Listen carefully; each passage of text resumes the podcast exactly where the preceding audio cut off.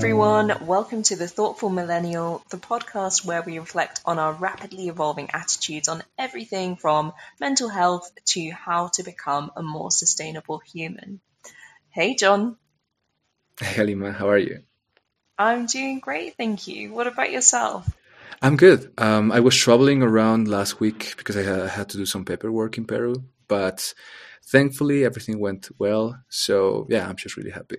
I mean that just sounds amazing right? My my equivalent to doing paperwork is going to the local supermarket post office and the fact that you have to go to peru that's just it's so exotic. I'm really jealous.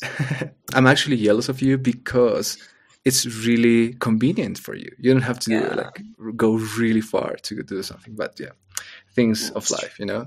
that's true I was thinking that probably today we could talk about values, especially about how actually sometimes in life we end up negotiating our values because of you know circumstances of life and how probably if you went through that experience uh, probably what we can do about it right so i yeah. know what do you think about it yeah i mean for sure i think i think we all know what the right answer is like yeah, we shouldn't we shouldn't negotiate or compromise our values, but we also know that that's so much easier said than done.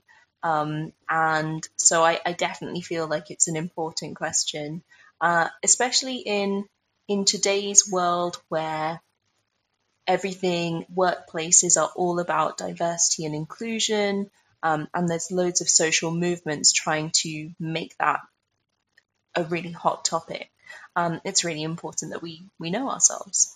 Um, for sure, there was a a lecture I was part of um, once when I was doing a sustainability course, and we were actually doing personality profiles. You you know the kind of thing I'm talking about, right? We've all yeah. done it. You're you're either a, a leader, a helper, data driven, or something else. Anyway, yeah, yeah. These, these big groups, and I remember doing that, and the lecturer at the time, he made a comment. Um, I did one of those personality things as if I'm at work, and one of them as if I'm outside of work or at home. And I came out like quite different. And I remember him saying to the group in general, not just to me, but he said, if you find yourself at work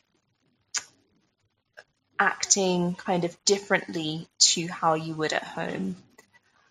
Not in terms of, you know, speaking professionally, that kind of thing, but more in terms of, you know, being extra smiley or extra agreeable, whereas at home I'm I'm a moody cow sometimes. Um, he said if you find that you get back from work and you're exhausted, like emotionally drained as well, that's really not healthy. That means that you're changing yourself so much at work that you are having to engage yourselves in, in ways that are counterproductive. And I thought, oh, that's that is what I do, and um, I do feel exhausted when I get back from work. And I must admit, from when he said that, I made a conscious effort to be more myself at work. You know, not having to smile all the time, not having to agree all the time, not being super moody, like not taking it to that extreme, but just maybe being okay with who I am and people at work having to kind of deal with that. And I must admit, working from home, it's it's been a joy um, because I can do that much more. But that's on a very kind of true to myself value. That's a lesson I picked up on um, a bit later in life, and I would just say that's something just to check yourself on every so often. Mm-hmm. Yeah, yeah, I totally agree with that because you know, for me, especially, and I went through a really interesting experience uh, time ago where I met someone who wanted to really negotiate my values.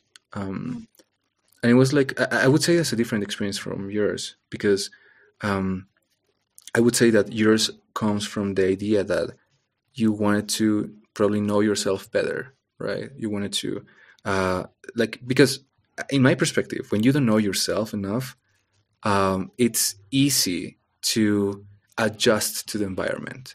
Right. right? And sometimes you will, I don't know, maybe you have like a uh, a boss that is, I don't know, a bit strict in a way that is, I don't know, maybe disrespectful. Let's imagine. Um, but then because of that, because probably you're afraid of, I don't know, uh, whatever, getting scolded or something, uh, you're gonna just start to agreeing everything, and that's not good, right? Because then probably they will tell you, oh, you have to come on on on, on the weekend, um, and you have to work overtime. But Right. because you don't want to create a problem or something like that, you're gonna just agree to that. So, yeah, I totally understand that.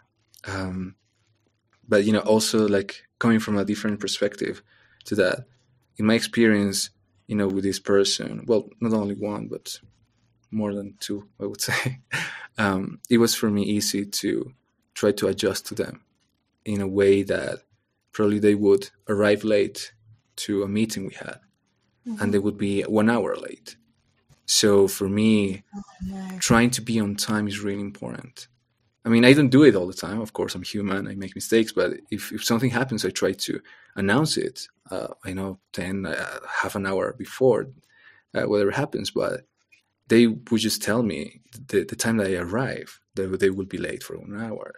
So that would be really frustrating. And because I didn't want to create more problems, I would just Yeah. agree to that and, you know, just let them be. when actually I wasn't making them be accountable for their actions.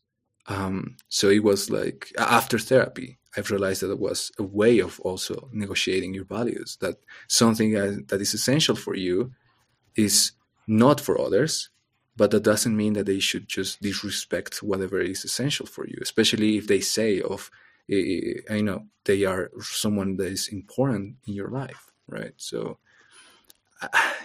I, I totally How understand you- your perspective. How did you kind of tackle that conversation afterwards, after you realize, well, actually, timeliness is not a value I'm going to compromise? Sometimes, if you're not a confrontational person, like it's really difficult to navigate through those conversations. Like, do you have any advice on how to tackle how to express your value to somebody else? Yeah. So, okay, this is something that also a therapist told me that basically you shouldn't like attack anyone. You shouldn't take it also as personal first. You shouldn't assume what they are thinking because no one in life will just go and live trying to hurt you. Um, I think everyone is just li- thinking of, of themselves. Right. but um, you should also be open about how you feel about something without really blaming anyone so let's say for example like in this in this scenario where they arrived late i would actually say you know um, i was expecting you to arrive on time because that was important for me uh, but i would like to know if there was like a really important reason why you didn't do it or how you actually tackle the timing for meetings that probably will you know make me reconsider how we schedule things. You know like you're not really telling them oh you are the one to blame because you didn't care. No you're just actually asking for their opinion uh, first and then you know just letting them express themselves in a way that they can also be open about how they are feeling about a certain situation Yeah, that's that's really sound advice. So it's just trying to have that two way two way dialogue, right? And I Mm, think yeah. something else that is coming through as you speak as well is trying to set yourself kind of the boundaries of what is acceptable and what's not acceptable as well. Like, is that? I mean, I suppose I, I'm just trying to reflect on if I've done that. Sometimes when I have experienced something and I think about it later on, so past the fact it's happened, I realize actually I'm not cool with that. The reason this thing keeps coming in my mind is because that's not acceptable to me. I really should have stopped it earlier. Like how how can we do that? How can we sit and how can we set boundaries before we know really what our boundaries are? Does that make sense? Yeah yeah, Question. definitely Yeah. Uh-huh. It's super philosophical. yeah, but you know, I think that it's about knowing yourself in the end. It's like what are you willing to accept and what you know, what is hurtful probably for you or what you really want nothing in your life of. So, for example, um, let's say that you meet someone who is always really pessimistic, right? And right. they are like, let's say they are your partner or something, and it's it's kind of hard to handle, right? But then the idea is if you want if you don't want actually to negotiate your values because probably that's something you don't want in your life right the, the negativity then it's about setting the boundaries to know in i know to what extent you're willing to accept something that you don't really like at all right okay so it's not about saying i don't accept it at all mm-hmm. it's about saying okay i i'm willing to tolerate it to this extent, and then beyond this, no, it's not exactly. Yeah, yeah, it's like any kind. Of, I know for me, it's like every kind of relationship because yeah, like there won't be, for example, a, anyone in this world that would be perfect for us.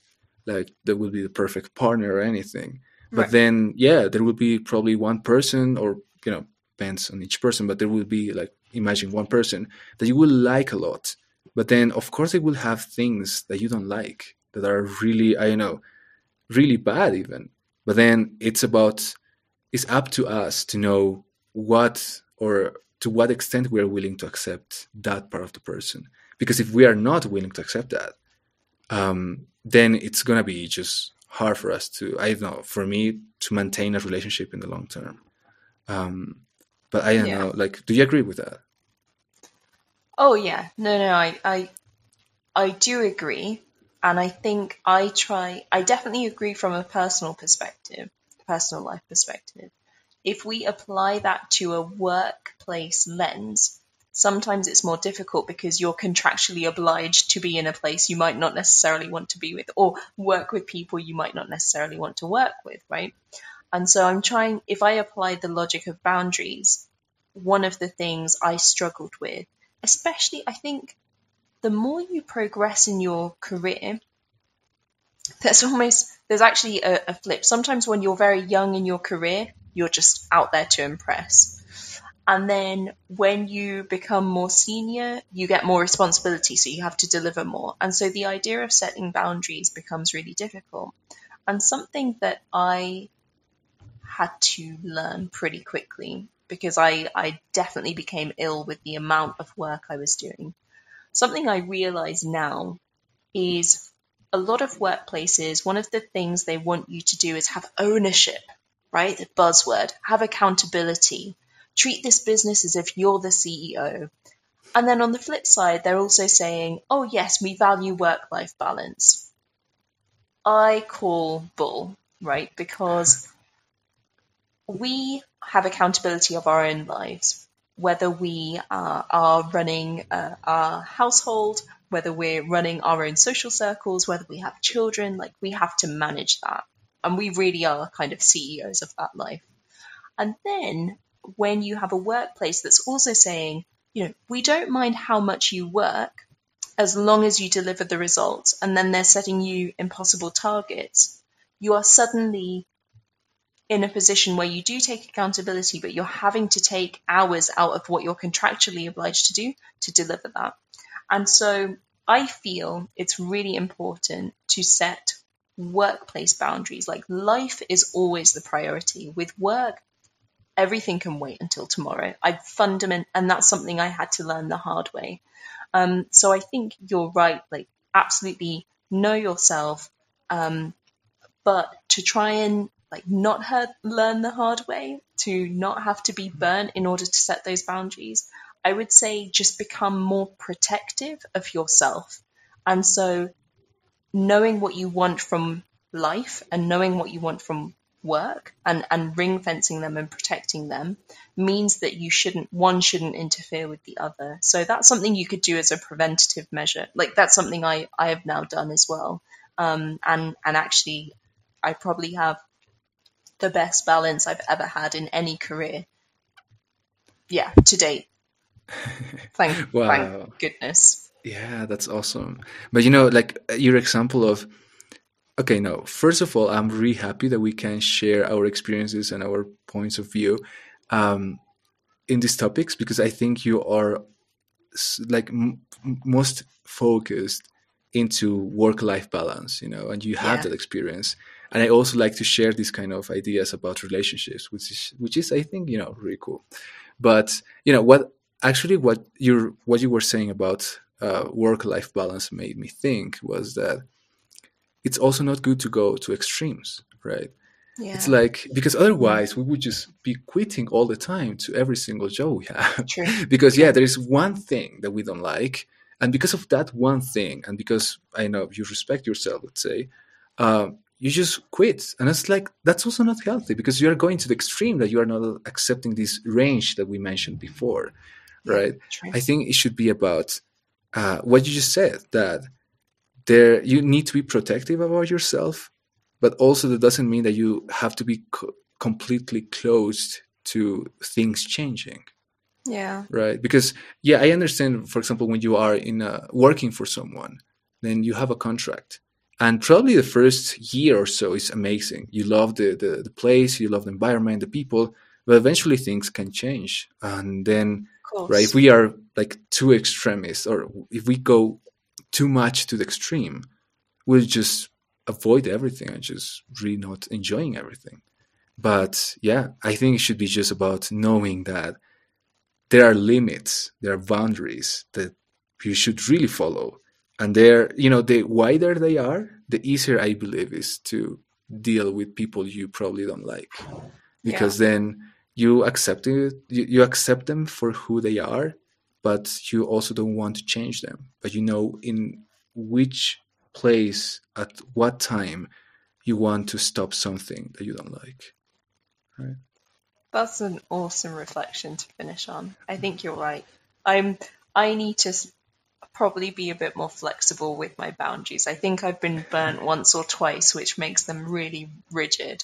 But you're absolutely right. We need to proactively know that they are moving boundaries and moving ranges, and we our comfort zone. Hopefully, hopefully, the more we experience and stretch ourselves, the more our comfort zone builds, and Mhm. yeah, that should be the aim. So then, when we're old and wise, nothing fazes us. yeah, for sure. So yeah, thank you, Halima. Um, it's always really cool to talk about these topics with you, and especially because I learn a lot about work-life balance with you. Same here. No, it's a pleasure. Um, and we'll chat with you next week. Yes, see you soon. Bye. Bye.